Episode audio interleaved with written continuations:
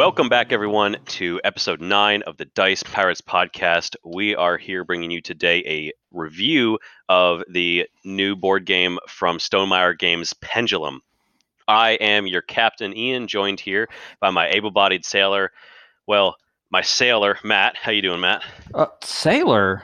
I mean, you know, I've been I was first mate last week, and I know there was an incident with a fire and a cannon explosion and a few other mishaps. But I think getting bumped down to sailor is unfair. I mean, is there not a second mate, a third mate? Well, the thing is that when you only have half a ship left, you know, it doesn't make sense to have a captain and a first mate. So we had to we had to take away some ranks, and uh, this, is, this, is, what you got stuck with. We're really more of a raft at this point. Look, I w- you know the captain will go down with the ship, and I don't care if it's two timbers. I will I will stay on this thing. All right, you do that. So before we get to our main review, we wanted to go ahead and do our introductory section, which we decided to start calling the soapbox. Matt, why don't you get on up there and let us know what you've been thinking about? What do you want to get off your chest? Well, uh, thank you, sir. I'm going to climb up on this here soapbox, and uh, I think I want to talk a little bit about a game we played recently that I am excited to get to the table again. I'm interested in which is Terror Below from uh, Renegade Game Studio. Uh, it is basically a uh, board game about the movie Tremors, the uh, mid 90s uh, uh, horror vehicle starring Kevin Bacon fighting giant worms in the Southwest. But they didn't want to get the license to the movie Tremors, so they just made a game that almost entirely mimics the look and feel of that movie down to uh, the look of the characters. But uh, it's a fun little uh, romp through the desert as you try to collect uh, eggs from giant worms and avoid getting crushed by them as they burst up out of the ground, flinging rubble all over the map. It was a really fun. Uh, it was a fun game. It's got cool components, uh, a bright, vivid art style, and it is just B movie silliness and a box, and I think we had a good time with it when we got it to the table uh, a couple of weeks ago.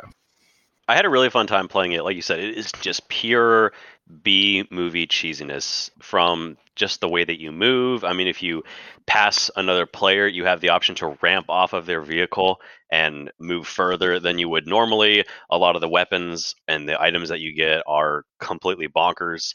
It's definitely not the most balanced game, I think you know we have to play it a little more times but you know i mean it is just one of those games where the items that you get are either going to be incredibly useful or they may flunk out on you. You may get an item that randomly kills one of the worms you're trying to hunt on the map but nine times out of mm. ten it's not going to hit anything. And so sometimes they'll be useful sometimes they won't be. It's kind of munchkin-esque where you can have really fun moments come out of it but if you're looking for a very like strategic or an in-depth game, it doesn't really feel like the thing you should be pulling out. Yeah, that's probably a fair comparison. I actually hadn't thought about Munchkin, but it is a little bit like that. I mean, uh, I don't know. I, feel like the designers of Terror Below would probably not love being compared to Munchkin, but it does have that take that feeling with the card play. To elaborate on it a little bit, I don't want to get into like a full review, but it's essentially a drop off and pickup game. The backstory of this has you trying to collect these eggs from these giant uh, worms that have taken over the desert. And you pick up an egg, you drop it off at a location, you score some victory points. But complicating things are the card play. There are items and weapons that can be used at different times to break the rules of the game. I think like in a particularly like heart wrenching moment for me, I was like two squares away from dropping off an egg and finally scoring some points.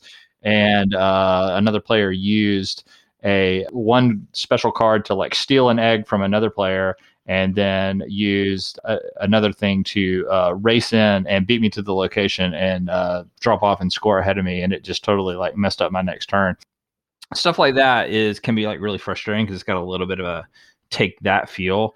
But overall, I still really liked it. I think it's elevated by the design components. It's just really cool, like all spread out on the table.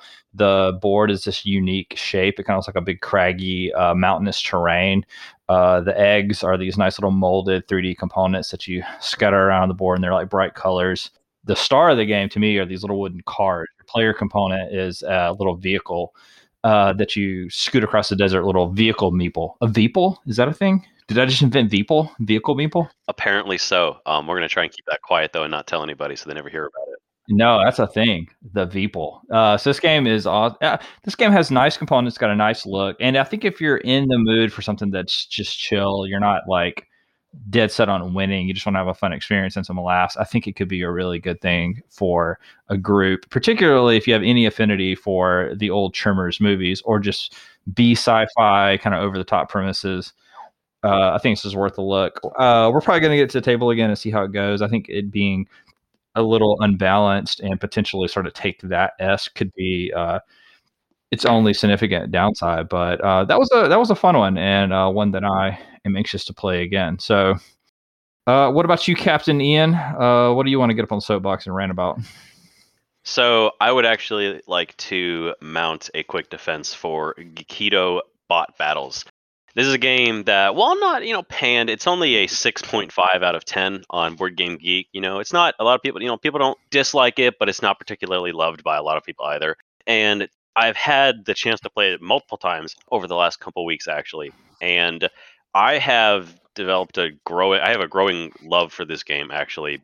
I think it's actually similar to what we were talking about just now. Like it has a certain campiness and a certain cheesiness to it and I think there's a lot to love there. So just to briefly explain what the game is, it's for you know up to two to four players, and you play as a giant robot that you're fighting the other players as, and it's essentially Yahtzee where as you roll, you're going to go ahead and choose which attack you're doing. You might get, you know, two of a kind, full house, five different, five of a kind. You have different attacks. They all do different damages depending on how hard they are to get. Obviously, five of a kind would be the hardest one to get, so that would score you the most damage. And then, of course, you get cards that you can play with. And one of the things that makes it interesting as well is that each bot is different. There's three different designs. There's one that is focused on card draw and having a lot of cards. The other one is focused on attack. It has bonuses to all of its attack. It generally has less health. And then there's a bot that is focused on defense, normally has extra health. It has more dice and it gets, you know, more defensive powers. And that's one of the neat things uh, about it. So you start with a bunch of health. You like you have a health bar of sorts. And as it depletes, you get to gain power. So the more damage you take, the harder your bot will fight. These sort of games, the ones where you're like fighting other people, I feel like normally those are the games where you have people gang up on each other. And that's one of the least fun things that can happen, especially in a party game when you feel like everybody's going after you. And what I think this game does really well to mitigate that is they make sure that you have to attack every other player before you attack the same person twice. So your damage has to be spread out.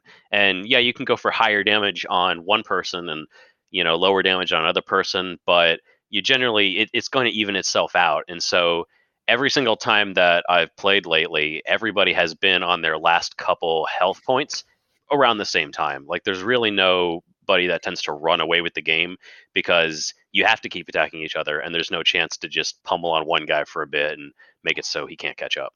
I love that about this game that and, and I could see some people maybe don't like that mechanic where you have to spread the damage around because it's sort of like I don't know. I mean, it's sort of forcing you to do something, which is taking away an element of like player choice. Maybe strategically, it makes more sense if you're like min maxing to like keep going after this one person and push them out of the game. But from a just pure like game enjoyment standpoint, by forcing you to keep attacking a different player every time, you're right. It, every single game of this is tense at the end it never really gets like a runaway situation. I mean, occasionally. This is a good one, and it did fly under the radar a bit. It was a 2017 release, and it uh, came out of uh, CMON and Spaghetti Western Games uh, published this one. I have a cool story with this one actually because the first time I played it, I played it at the CMON Expo in Atlanta, and uh, one of the game's designers, uh, Fel Barros, came by the table while I was playing this with a couple other folks, and he sat in with us, and it was a really fun experience to actually play uh, the game and have uh, one of the designers right there to like answer questions and talk about what inspired him and give a few hints and tips. So that was a really cool thing. And Fel Barros is one of the nicest uh, guys and totally up to meet uh, board game fans and talk about his designs. So that was really cool. So that was my first introduction to the game, and we bought it and brought it home and played it some more. I think it's also worth mentioning in this game the minis that come in it are all really spectacular. They're oversized plastic uh, minis of these robots in like funky anime designs. They're full color, pre painted.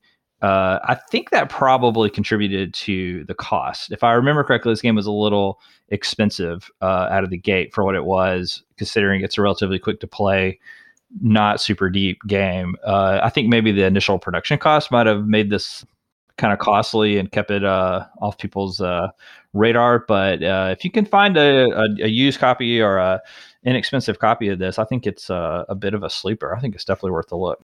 Absolutely. It's only $21 on Amazon right now. I think it's worth picking up. Obviously, we don't want to focus on it too much so we get to the main, you know, point of this podcast, but I, I do just I think it's worth mentioning also that this game does a really good job of balancing out the powers and the cards you get. So you're almost never, unless you're going for the big attacks, you're almost never going to fail. Like if you go for something small, there's enough card play, there's enough powers, there's enough options on the board where you'll normally be able to get what you're rolling for if you're going for the smaller ones, which may not do damage but let you draw more cards. So there's a neat little like loop to it, and it makes it so that you're generally not going to get unlucky enough to not do anything, which which I think is really nice. Hey, can I get back on the soapbox real quick? Get back on that thing. I got, I got. I want to give a quick shout out to the CMON Expo, and I really missed that event. Uh, that's that's uh, where we're at uh, in the southeast of the U.S. Uh, there's not a whole lot of board game like cons, not big ones, and the CMON Expo has been the one that uh, our group usually goes to every year, and it's a fun little expo.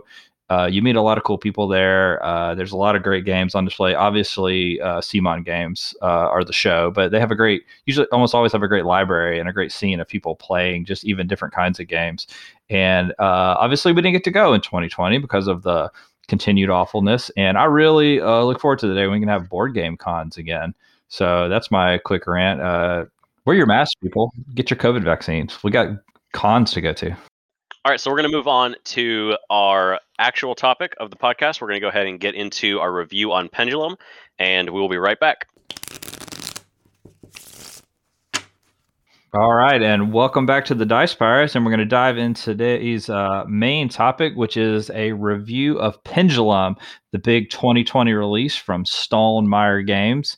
Stonemaier, really one of the premier uh, publishers of board games right right now here in the golden age, uh, behind such hits like Scythe and Wingspan and Viticulture. And so Pendulum dropped with some high expectations and some high interest. Anytime Stonemaier comes to the table with a new release, it's going to have uh, our attention because they are known for their quality and they're known for their prestigious games. And I got to say that uh, in some ways, Pendulum is probably their most uh, divisive or polarizing game. It is the subject of a lot of conversation in 2020. What even is this thing? Uh, is it good? Is it a flop? Is it an artifact from some strange far future where board gaming is very different than it is now? Uh, Ian, uh, give us a give us a quick overview. What, what what's up with Pendulum?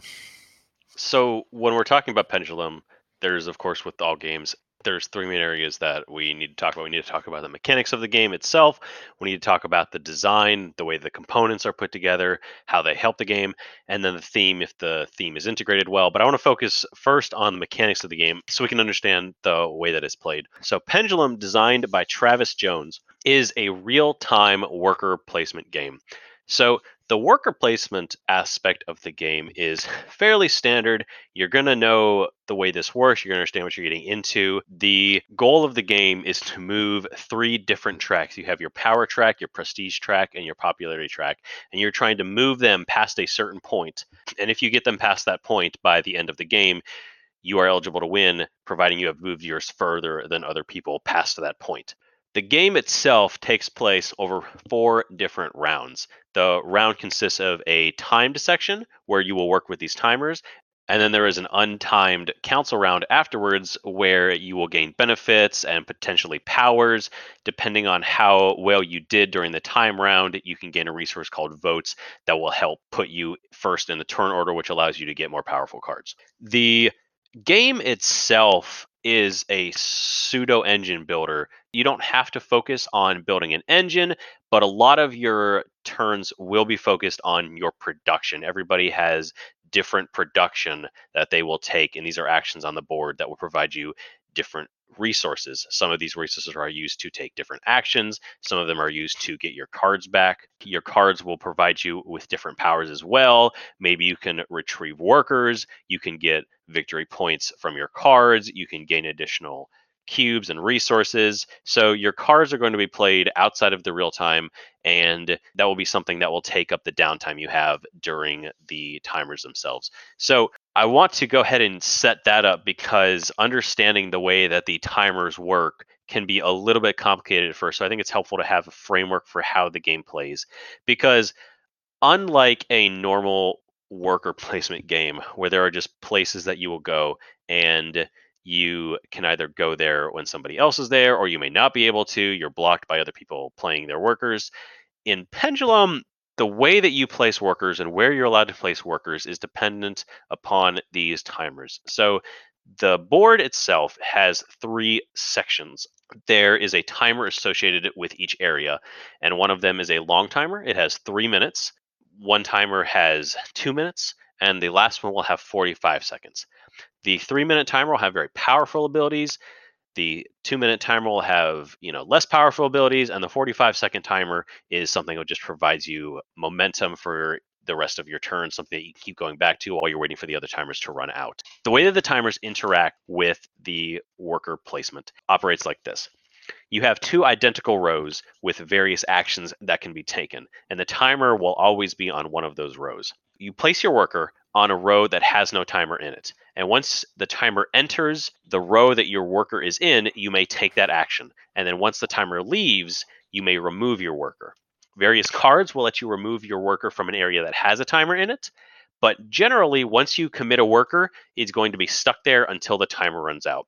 So, a lot of the strategy and the mechanics of the game is not committing too hard to the long timers and the powerful abilities, because once you commit your worker there, he is stuck there until that timer runs out. So if you commit a lot of your workers to the three minute timer, you're going to have to wait a full three minutes to get that worker back. And each round will only last slightly over nine minutes because the large timer will flip three times, and that's going to be it. So the flow of the game is placing your worker, the timer will flip, you will eventually get him back, and then you try and move them back and forth. And everybody is doing this in real time so everybody will be placing their workers where they need to go. Once you see a timer that has run out, you may flip it to the other row within its section, and you continue on until the end of that round, and then you move into the council round. So there's a lot going on with this, and it can be tough, especially at first glance, to figure out what is going on. Matt, what did you think when you got to this game for the first time? I was just thinking, man, this game is uh, really complicated sounding in the description. And if you thought that sounded like a not a lot, you're not wrong. Uh, the here, here's the thing about Pendulum. Uh, if you took away the real time aspect of the game, uh, it's actually an incredibly simple worker placement game. It's like a million games you've seen. Put a little like wooden meeple down on a space, and you either get a resource or a little track moves up. Uh, you can spend those resources to do other things. It's totally simple. You've played a million games like it. The twist and the thing that most people can't wrap their minds around, the one that I'm still struggling with, is the fact that it plays out in real time. And that just flat out changes everything. Every player around the table is moving constantly, moving their pieces, trying to think, and you're up against these timers, these these uh, little sand timers that are ticking down constantly and moving at three different times. And that's the wildest thing about it. You've got like three time streams going. So you put one worker down and he's locked in for a certain length of time and then you put down another one and then that one opens up and then this one is happening and so constantly things are happening where you need to move this character but if you can but here's the kick and this is what a lot of people i think don't realize too is that if you actually miss a cycle like if you accidentally leave a meeple on a space and then once again the timer moves back and, and sits on him you can't pick him up and you've lost him for like a whole cycle. It's like losing a turn. And so you've really got to be highly perceptive in this game. You've got to be looking at the board all the time. You've got to be thinking. You've got to be aware of the time and it's just a lot. It's a very intense, highly focused game that I think is going to probably uh, a lot of people are going to bounce hard off of. And I think you've seen that in the board game community when you look at the re- reviews for this. There are people that give this an A plus and love it for its originality and for its challenge level, and there's people that are just like hard nope. And I think we, uh, I think that makes it an incredibly difficult game to review uh, for that reason because it's just so polarizing. Yeah, there has been a marked divide in the way that people approach it. You're 100% right. Some people definitely enjoy it. Some people, like you said, have just bounced really hard off this game and they weren't sure what to make of it. Um, I think getting past that hurdle of learning how to play in a different framework is definitely the biggest one because once you get into the rhythm of the game, it's not as hectic as it sounds like you have these timers moving back and forth, and you want to place your people and you'll move them around. But really, 45 seconds is actually a fair amount of time. And so when you place your people, you might have a lot of time to think about things. If you put all your people on the two minute square, you're gonna have two minutes to think about what you want to do next. So you have you have a little bit of time. Yes, two minutes, two whole minutes. You got a little bit of time.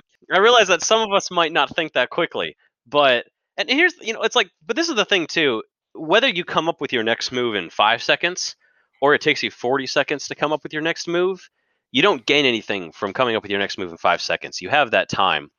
So once you get into the rhythm of it, it is not, while it is still busy, it's going to be faster than other games for sure. It's not as hectic as it may sound at first glance. There are moments of busyness, but there is still downtime. And it's not, you're not, there's not going to be constant moving back and forth. You're not going to be constantly going for things because you will have moments to try and plan out your next couple turns. So there is a well designed loop there, I feel. I also think that it's interesting. Like, it's not, you know, it, it is a fairly, you know, common worker placement game, but I don't think it's a bad one. Like it definitely relies on the motif of the timers pretty heavily, but I think despite that there's still a really interesting game behind there. I mean, when you gain resources, you actually only gain them from your personal bank. You only have 10 of each resource available to you at any time. So you can only pool resources to a certain amount. And then you have to start spending them before you can get them back. The difference of moving three trackers instead of one and oftentimes you have to spend those trackers to get bonuses as well means that you have to be doing a lot of managing of how far you're moving because if you get behind on one of them you might not have the chance to win. Pendulum pendulum. Okay i have very complicated feelings about this game. I want to kind of like start getting into it getting into my thoughts and i think we it will elaborate on the gameplay and certain elements of the game i think as we go but i wanted to kind of go big picture on this this game is a very difficult game to critically uh, analyze for me because the single most off-putting, and in my personal opinion, uh, thing about the game is arguably the thing that's most successful, which is its real time. So, in, in to a certain degree, I feel like criticizing Pendulum because it's a real time game and it's hard is like saying I don't like this horror. It's like writing a review of a horror movie and saying like this movie sucks because it really scared me. Well, no, that's what it tried to do. So arguably, it's very successful, right? If a horror movie scares you, and so just like horror movies aren't for everybody because they are scary. I think a real time worker placement engine builder is not going to be for everybody. In fact, if I say the phrase to you, do you want to play a real time worker placement engine builder and a cold shiver goes down your spine, I would say listen to that feeling because this game is exactly what you think it is. It's a brain burner that involves trying to anticipate moves ahead, find efficiencies the way you do it in a engine builder like what's the shortest possible path and moves to acquire the resources I need to get ahead of my opponents. You're having to think through all those kind of mental puzzles that you do in any engine building worker placement game, whether it's viticulture or something else or Lords of Waterdeep or whatever. It's all of that, but the you're you're having to think in short amounts of time, which you know, short is subjective. You know, having 45 seconds to think about your move might feel like enough time for some people, but that you have a compressed and finite amount of time to think about what you want to do next with your people, and you're having to make that choice while everyone else is acting at the same time. No going around and seeing what other players are doing and let that kind of like inform your action. You're just on your own journey and you're moving. And the pressure really mounts. And I will say that the game, it doesn't feel frantic at first when you have two meeples. But man, when you get three, or God forbid you add another one, that's a lot of decisions to have to make. I mean, that is a really that's that's a lot. Actually, the I was thinking about this and I realized the point in the game, it, both times when I played it, when I started to have the most trouble with it, is when I added the third meeple, which you have to do. You'll acquire another worker at some point, and you have to do that to stay competitive. And I'm and you can even get a fourth. But whenever I get that third one, it throws off my game so much because now I have three distinct moves that I've got to think about in these compressed time frames and they're all operating on different time scales my brain just starts spinning you know it's like that gif of like the lady with the math like appearing around her head like that's what i feel like when i play that game i'm glad that you did make the point of saying that the game is what it sounds like because yeah if this is a game that you probably don't think you're going to be into you may very well not be i've never seen a game utterly break you the way I saw this game break you. I was genuinely feeling kind of bad for bringing the game for a, a minute there, just because I, I, could see the gears in your head just grind to a halt. You should feel bad. You should. This game's a travesty. No, I'm just kidding. No, it's uh. So one of the things I do find fascinating about board games, this is kind of a brief tangent, is I I, I love the way games actually reveal sort of people's uh the way people's brains are kind of like wired differently, and I and I, that fascinates me. Like you'll see a person really click with a particular game and it's like oh this game is just like speaking their language that this is their their zen they're just like scoring points they're just making it happen and then other games just their brains just like fry like we have uh, one of our good buddies that we play with, uh, Matt, I always say that like Lords of Waterdeep is his game. Really, worker placement games in general, but like for some reason, Lords of Waterdeep is just like in his DNA, and you can watch him over there, and he's like he knows like everything he's going to do to win, like the minute he sits down to play it. But then he sits down in front of a game like Root with all these different asymmetrical variables and things that are outside of your control, and you can watch him kind of shut down. You're just like, oh, you know, this is like I don't even know how I'm feeling about this. Whereas I'm the opposite. A game like Root like plays to my strengths. I guess I thrive in like chaos.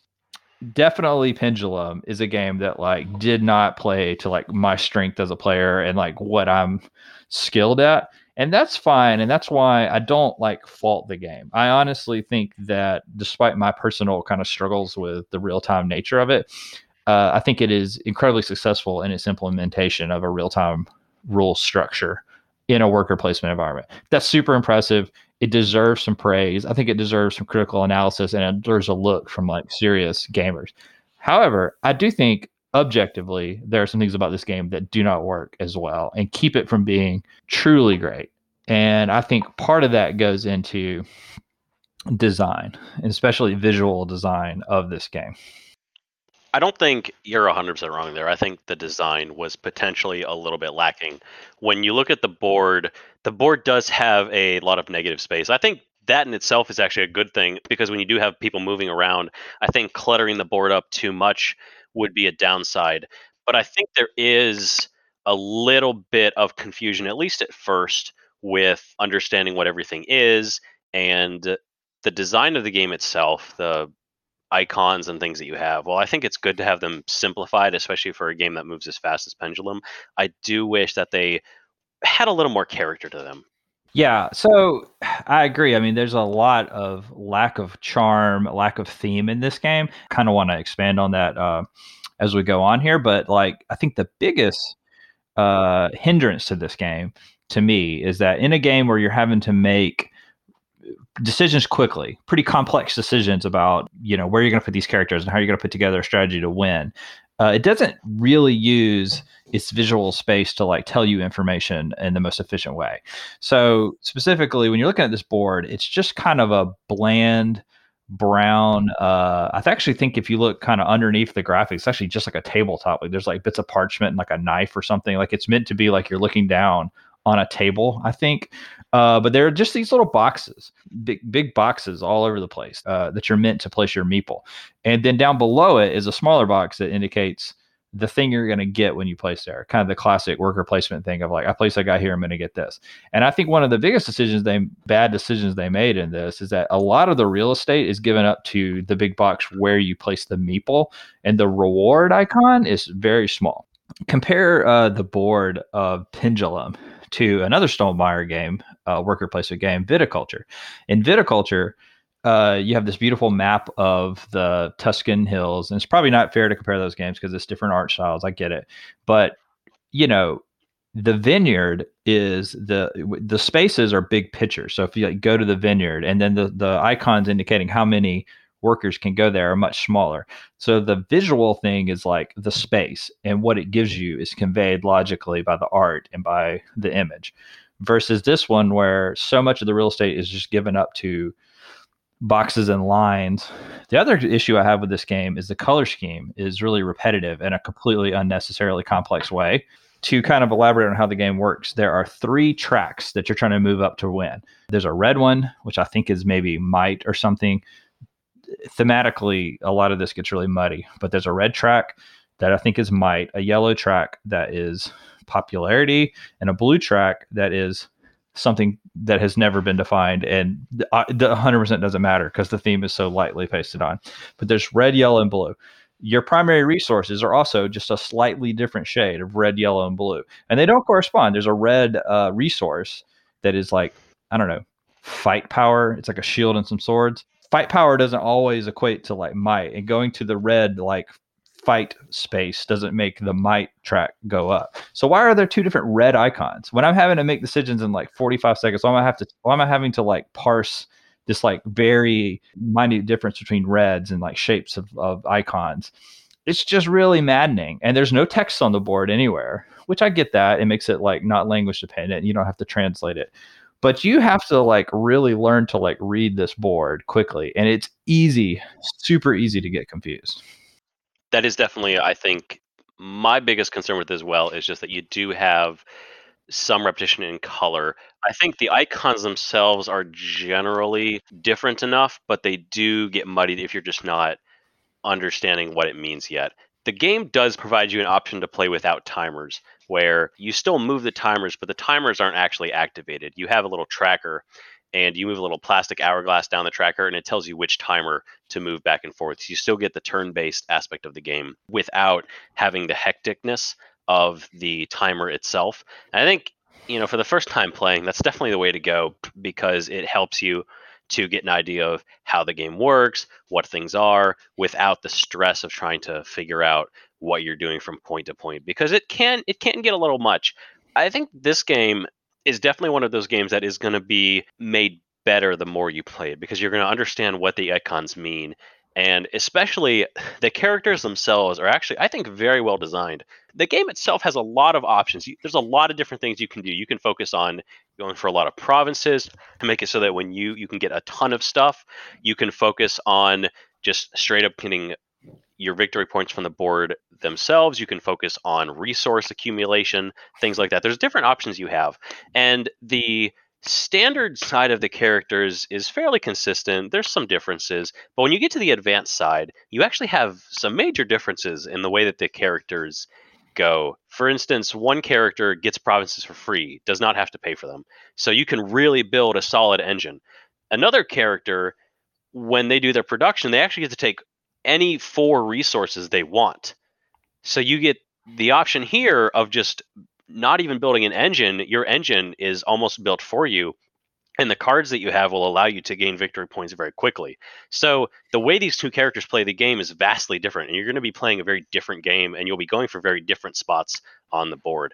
I do want to quickly defend the design of the board because while you're right, it's not the most appealing board you've ever seen. It's design is fairly simplistic. I think that's important. I actually had the opportunity to reach out and ask Travis Jones a couple questions of, about the way the game was designed and some of the artistic choices there.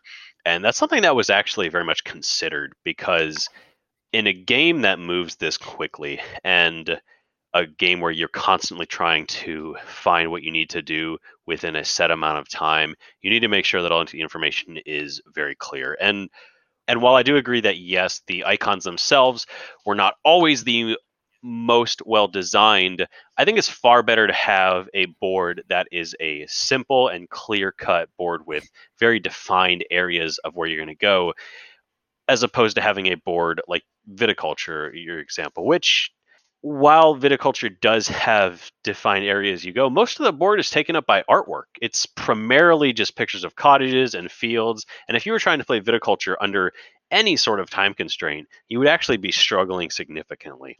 So I think the design of it, the board particularly, while there are other aspects of the design that I think are not perfectly done, I think the board itself needed to be structured the way it is because the more clutter you put on the board, the harder it's going to be, and the more brain power you're going to make people invest just to understand what's going on. You know, I don't know. I think it's uh you know everything's subjective in reviews but I, I really feel strongly that this board is like lacks some serious polish uh, because uh, into and I've only played it two times, but both times I played it, I found it to be unintuitive.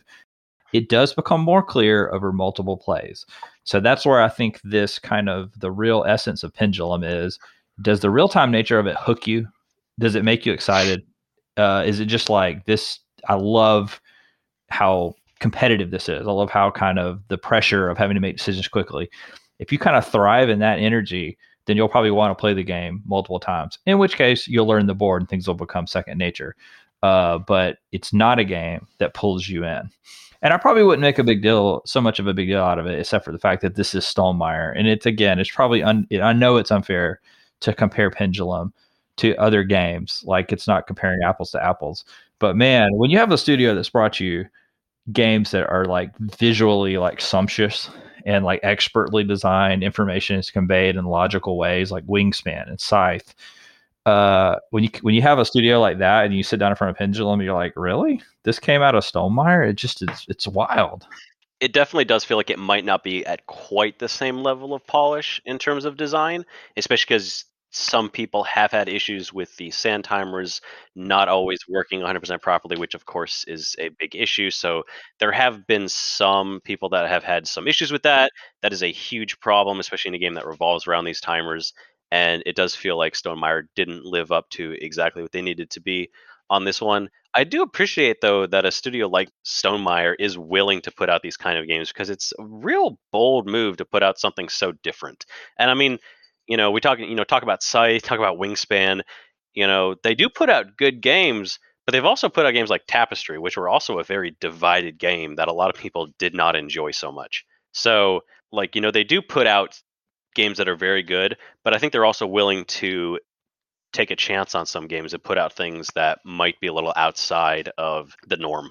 Tapestry, not to get too far into an aside, I think you're right. I mean, Tapestry kind of was uh, a mixed reaction to that game. And part of that, I think, was more uh, because of expectations not being met. I mean, Tapestry is, uh, when you look at the box and hear, read the description of it, it sort of reads like it's going to be a, a civilization building game, like the Civilization PC game or something. And when you play it, it's just not quite that. I don't even know how to really describe uh, uh, tapestry. It, that, to me, that's a case of where the game's look, feel, and theme are so different from the execution that it probably freaked a lot of people out. But I don't think Tapestry is a bad game.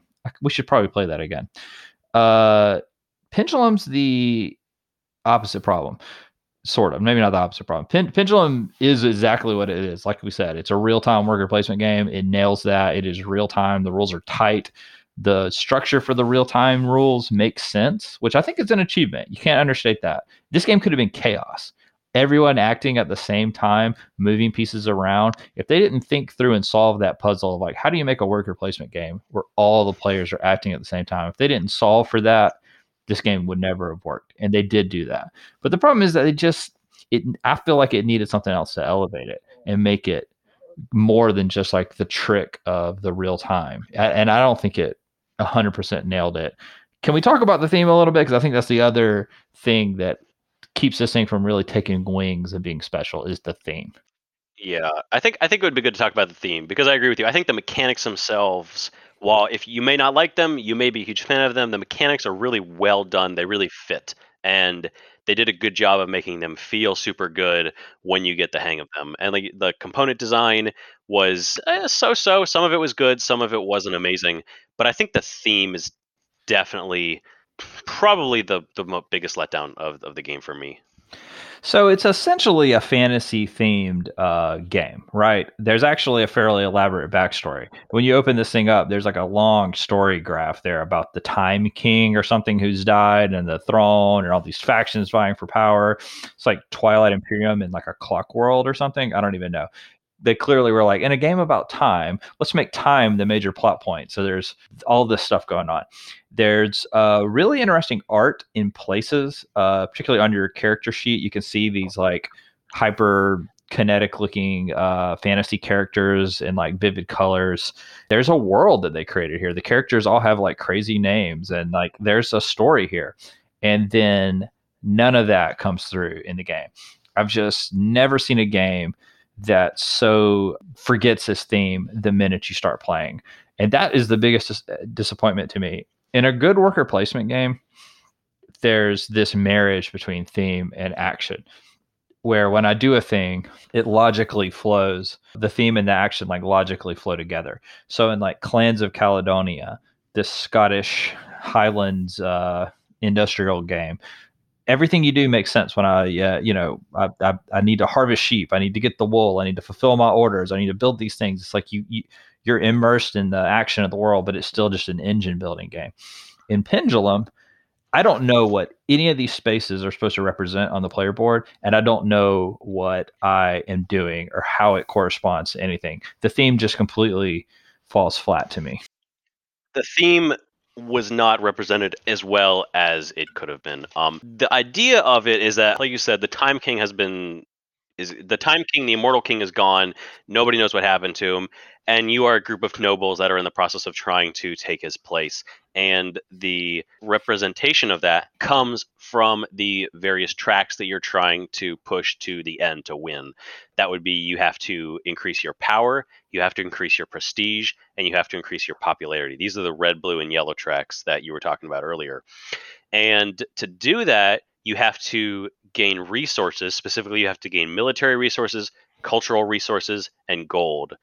Now, it's kind of like it, it's neat to have that. Like you can see the tie into the theme there, but that's about where it ends. The most the theme really ties in it comes in the form of votes. The way that you determine turn order, which really only factors during the untimed council section at the end of each real time round, where if you have the most votes, you get to choose the first card and you get a little bonus for being first. So that's a that's a neat little integration there where if you have the most votes, you become like the head of the council, you have the most opportunities to move forward and maybe become the next time king. But it definitely failed to really encapsulate the theme any further than that because outside of saying what these things were it wasn't it never says on your player board what each of these things is it just has icons like you said there's no text. And if you understand what it is it's kind of cool to think about but it does feel like how would you even incorporate the theme more into a game that moves this fast I mean, it, the, the, the theme is so lightly implemented that in the two times we've played it, I've never known that the blue track is called Prestige. It comes up not a bit, and how is Prestige different than popularity? Who even knows? I do to make the point, and, and this is to me, I'm harping on this because I do feel like it's the greatest kind of shortcoming of the game. Like, let's just take the popularity track for instance. If you want to make the yellow popularity track go up, you just go to like one particular space on the board and it makes it go up two. And there's no explanation for what you're doing thematically to increase your popularity. You're not like giving a big speech or paying people gold or money. The, there's no flavor text. There's no thematic element. Like, why am I getting more popular? Well, I'm getting more popular because I went to the space that makes my popularity go up. Compare the implementation of popularity as a as a metric in this game to Scythe. Scythe has a similar a popularity track that increases over the course of the game. And there are times when in Scythe you just take a particular action and it makes your popularity go up.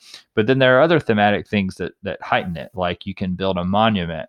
And the monument is another way to make your popularity go up. And that makes sense to me. It's like I've built a monument to myself and my people are proud, so I'm becoming more popular. But then the inverse happens. If I take certain aggressive actions in Scythe, the popularity goes down. So they've taken this abstract resource where again if you just strip all the theme away you're just making a, a wooden meeple climb up a track but they've given it just that little bit of thematic like interplay to where it's enmeshed in the game in a way that makes sense. I know why my popularity is going up because I've built a monument or I've done these things, and I know why it's going down. In Pendulum, it's none of that. That's the hardest thing to me to swallow about Pendulum is it's basically a game about moving three colored tracks further to the right in order to win.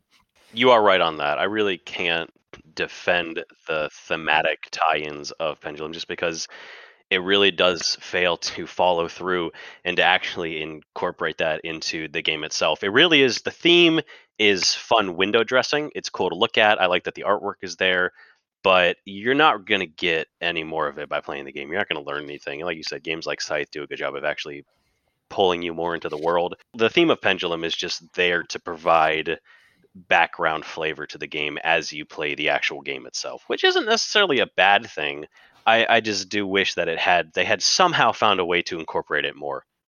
Yeah, I think that a better, I think a more tight implementation of theme would have helped folks like me who are struggling with the real time nature of it to find something to kind of pull us along and make us have a good time.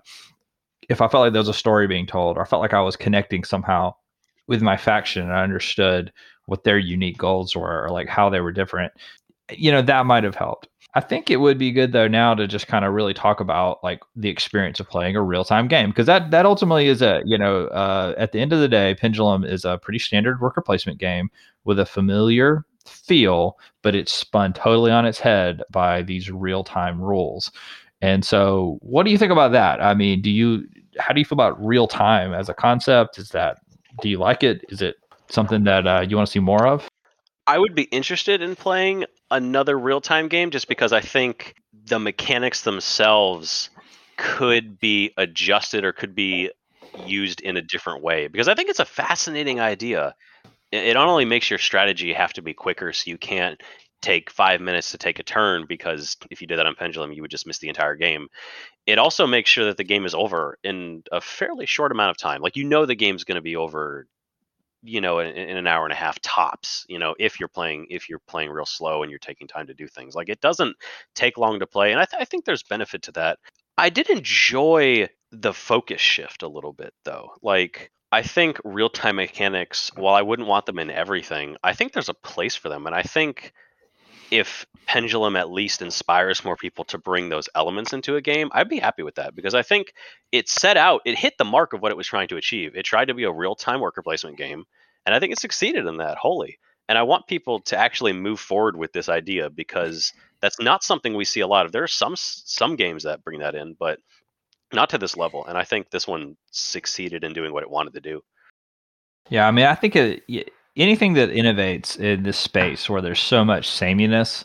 I mean, uh, there's so many board games coming out right now, and there's so many that are just repurposing familiar mechanics that any, anything that can shake it up and do something totally different really does deserve our attention and that's why i think it was good to like talk about it my sort of feelings about real-time rules in these games in a game like this is i'm not sure if it actually lines up 100% with what I love about board gaming. Part of my reason I gravi- have gravitated to board games over video games over the last few years is I like that it slows things down. I, I actually really like that. Uh, you know, I'm at a different phase of my life where I work in like a fast paced job that's really busy. I have kids. You have all these kind of things in your life that you're ping ponging off of all the time. And then a board game forces you to slow down and it does and, and think about what you're doing and focus on something. I like the fact that i can watch other players what they're doing on their turn and help me learn the game more or think about strategy. I like that i have time to think about my moves. I like the fact that if a game's not particularly complicated we can talk and joke and socialize in between turns. Uh, when you play a real-time game all of a sudden that aspect of board gaming is totally lost. We were dead silent playing this game. I mean, just focused on the board, doing our things, and we're all kind of sweaty. And I felt like I was in my own little island of anxiety, just like I don't know what to do. Uh, so it just didn't feel like what I want out of a board game. So it threw me for a loop. But I liked it better the second time. And you're absolutely right about that. It is a game that uh, I don't. I don't think that Pendulum has a learning curve. I think it has a learning wall. I mean, you just you just run right into it, and you're like, oh, this is a whole thing. This is different. This is wild. But if you can get over that wall, you're like, okay, I'm seeing it now. And I bet if we played it again, and I know we will play it again, it feels like I'm dumping all over it, but I, I feel very confident we'll play this again. It'll feel a little more familiar. You have to run before you can walk. Is a very good way to, I think, the learning curve of this game because it doesn't give you a chance to slow down uh, ever. I would like to just get your overall thoughts on the game. What did you, what would you say about this game in just your last little bit? Personally, I would give it a mixed review, uh, like like strongly mixed. Uh, I admire that they created a real time rule set that works and is cohesive. Uh, I that I'm, I'm impressed by that. Um, it it this game should have been a disaster, and it's not a disaster, but it's not a soaring success. So for me, it's it's a very uh, divided sort of feeling, uh, sort of admiring what they achieved in creating a real time worker placement game that plays uh, that that that plays at all and isn't chaos, but it just doesn't have enough theme. It doesn't have enough flavor. It doesn't have enough to like make me like connect with it and that puts me off because I'm more of a story driven, uh, thema- highly thematic board game type person anyway. So to pull me into a Euro style style game anyway needs some kind of hook. I would say that the game is mixed, and my recommendation would be that this is not a beginner board game, certainly not a gateway game. I think this game is absolutely perfect for the board game group or board game fans that play a lot of games and really want something different. Pendulum is definitely far and away one of the most unique games that we've been able to bring to the table. And I would definitely agree. It is not going to be for everyone, but if you are interested at all in playing game, if you want something really meaty that you can really dig your teeth into, if you really enjoy figuring something out, playing it a bunch of times, if that is your game group's style of play, then 100% check it out. I think it's very worth it. I do enjoy this game a lot and uh, I think that it ended up being exactly what it needed to be. So that is our review of Pendulum. Definitely one of the most divisive games I think of last year. You are definitely going to get people on both sides. For our next episode, we're going to go the complete opposite direction. We're going to talk about something that is almost entirely theme and story. We're actually going to do an episode on Dungeons and Dragons, specifically getting into Dungeons and Dragons. Yeah, man, we have uh, sort of been on a journey with that together for the last uh, three years or so. Uh, I DM a group that Ian plays in, and then Ian and I play together in another group uh, led by our fellow Dice Pirate Dennis. So uh, I love Dungeons and Dragons. It is quickly become like one of my favorite things to do. And I'm super stoked to talk about getting into the hobby and kind of just helping people kind of decide whether or not they want to give it a whirl if you've uh, never uh, played it before. That's definitely going to be a fun discussion. I'm looking forward to having that one with you. For now, if you enjoyed the podcast, subscribe on iTunes, let us know that you enjoyed it, or reach out to us and contact us on Instagram. Matt, how can people get in touch with us? Check us out on Instagram at Dice Pirates. Go follow us there. Uh, check out all of our posts. Uh, we post a lot of great content, uh, mini reviews of games, updates on what we're playing. I post weird gifts and nonsense to the Instagram story. If that's your jam, give us a follow. Send us a message. Uh, we'll actually respond to you. We'll talk to you in real life. We'll be nice. We can't wait to hear from you. Thank you so much for joining us on this episode, and we will be back next time here on the Dice Pirates. See ya.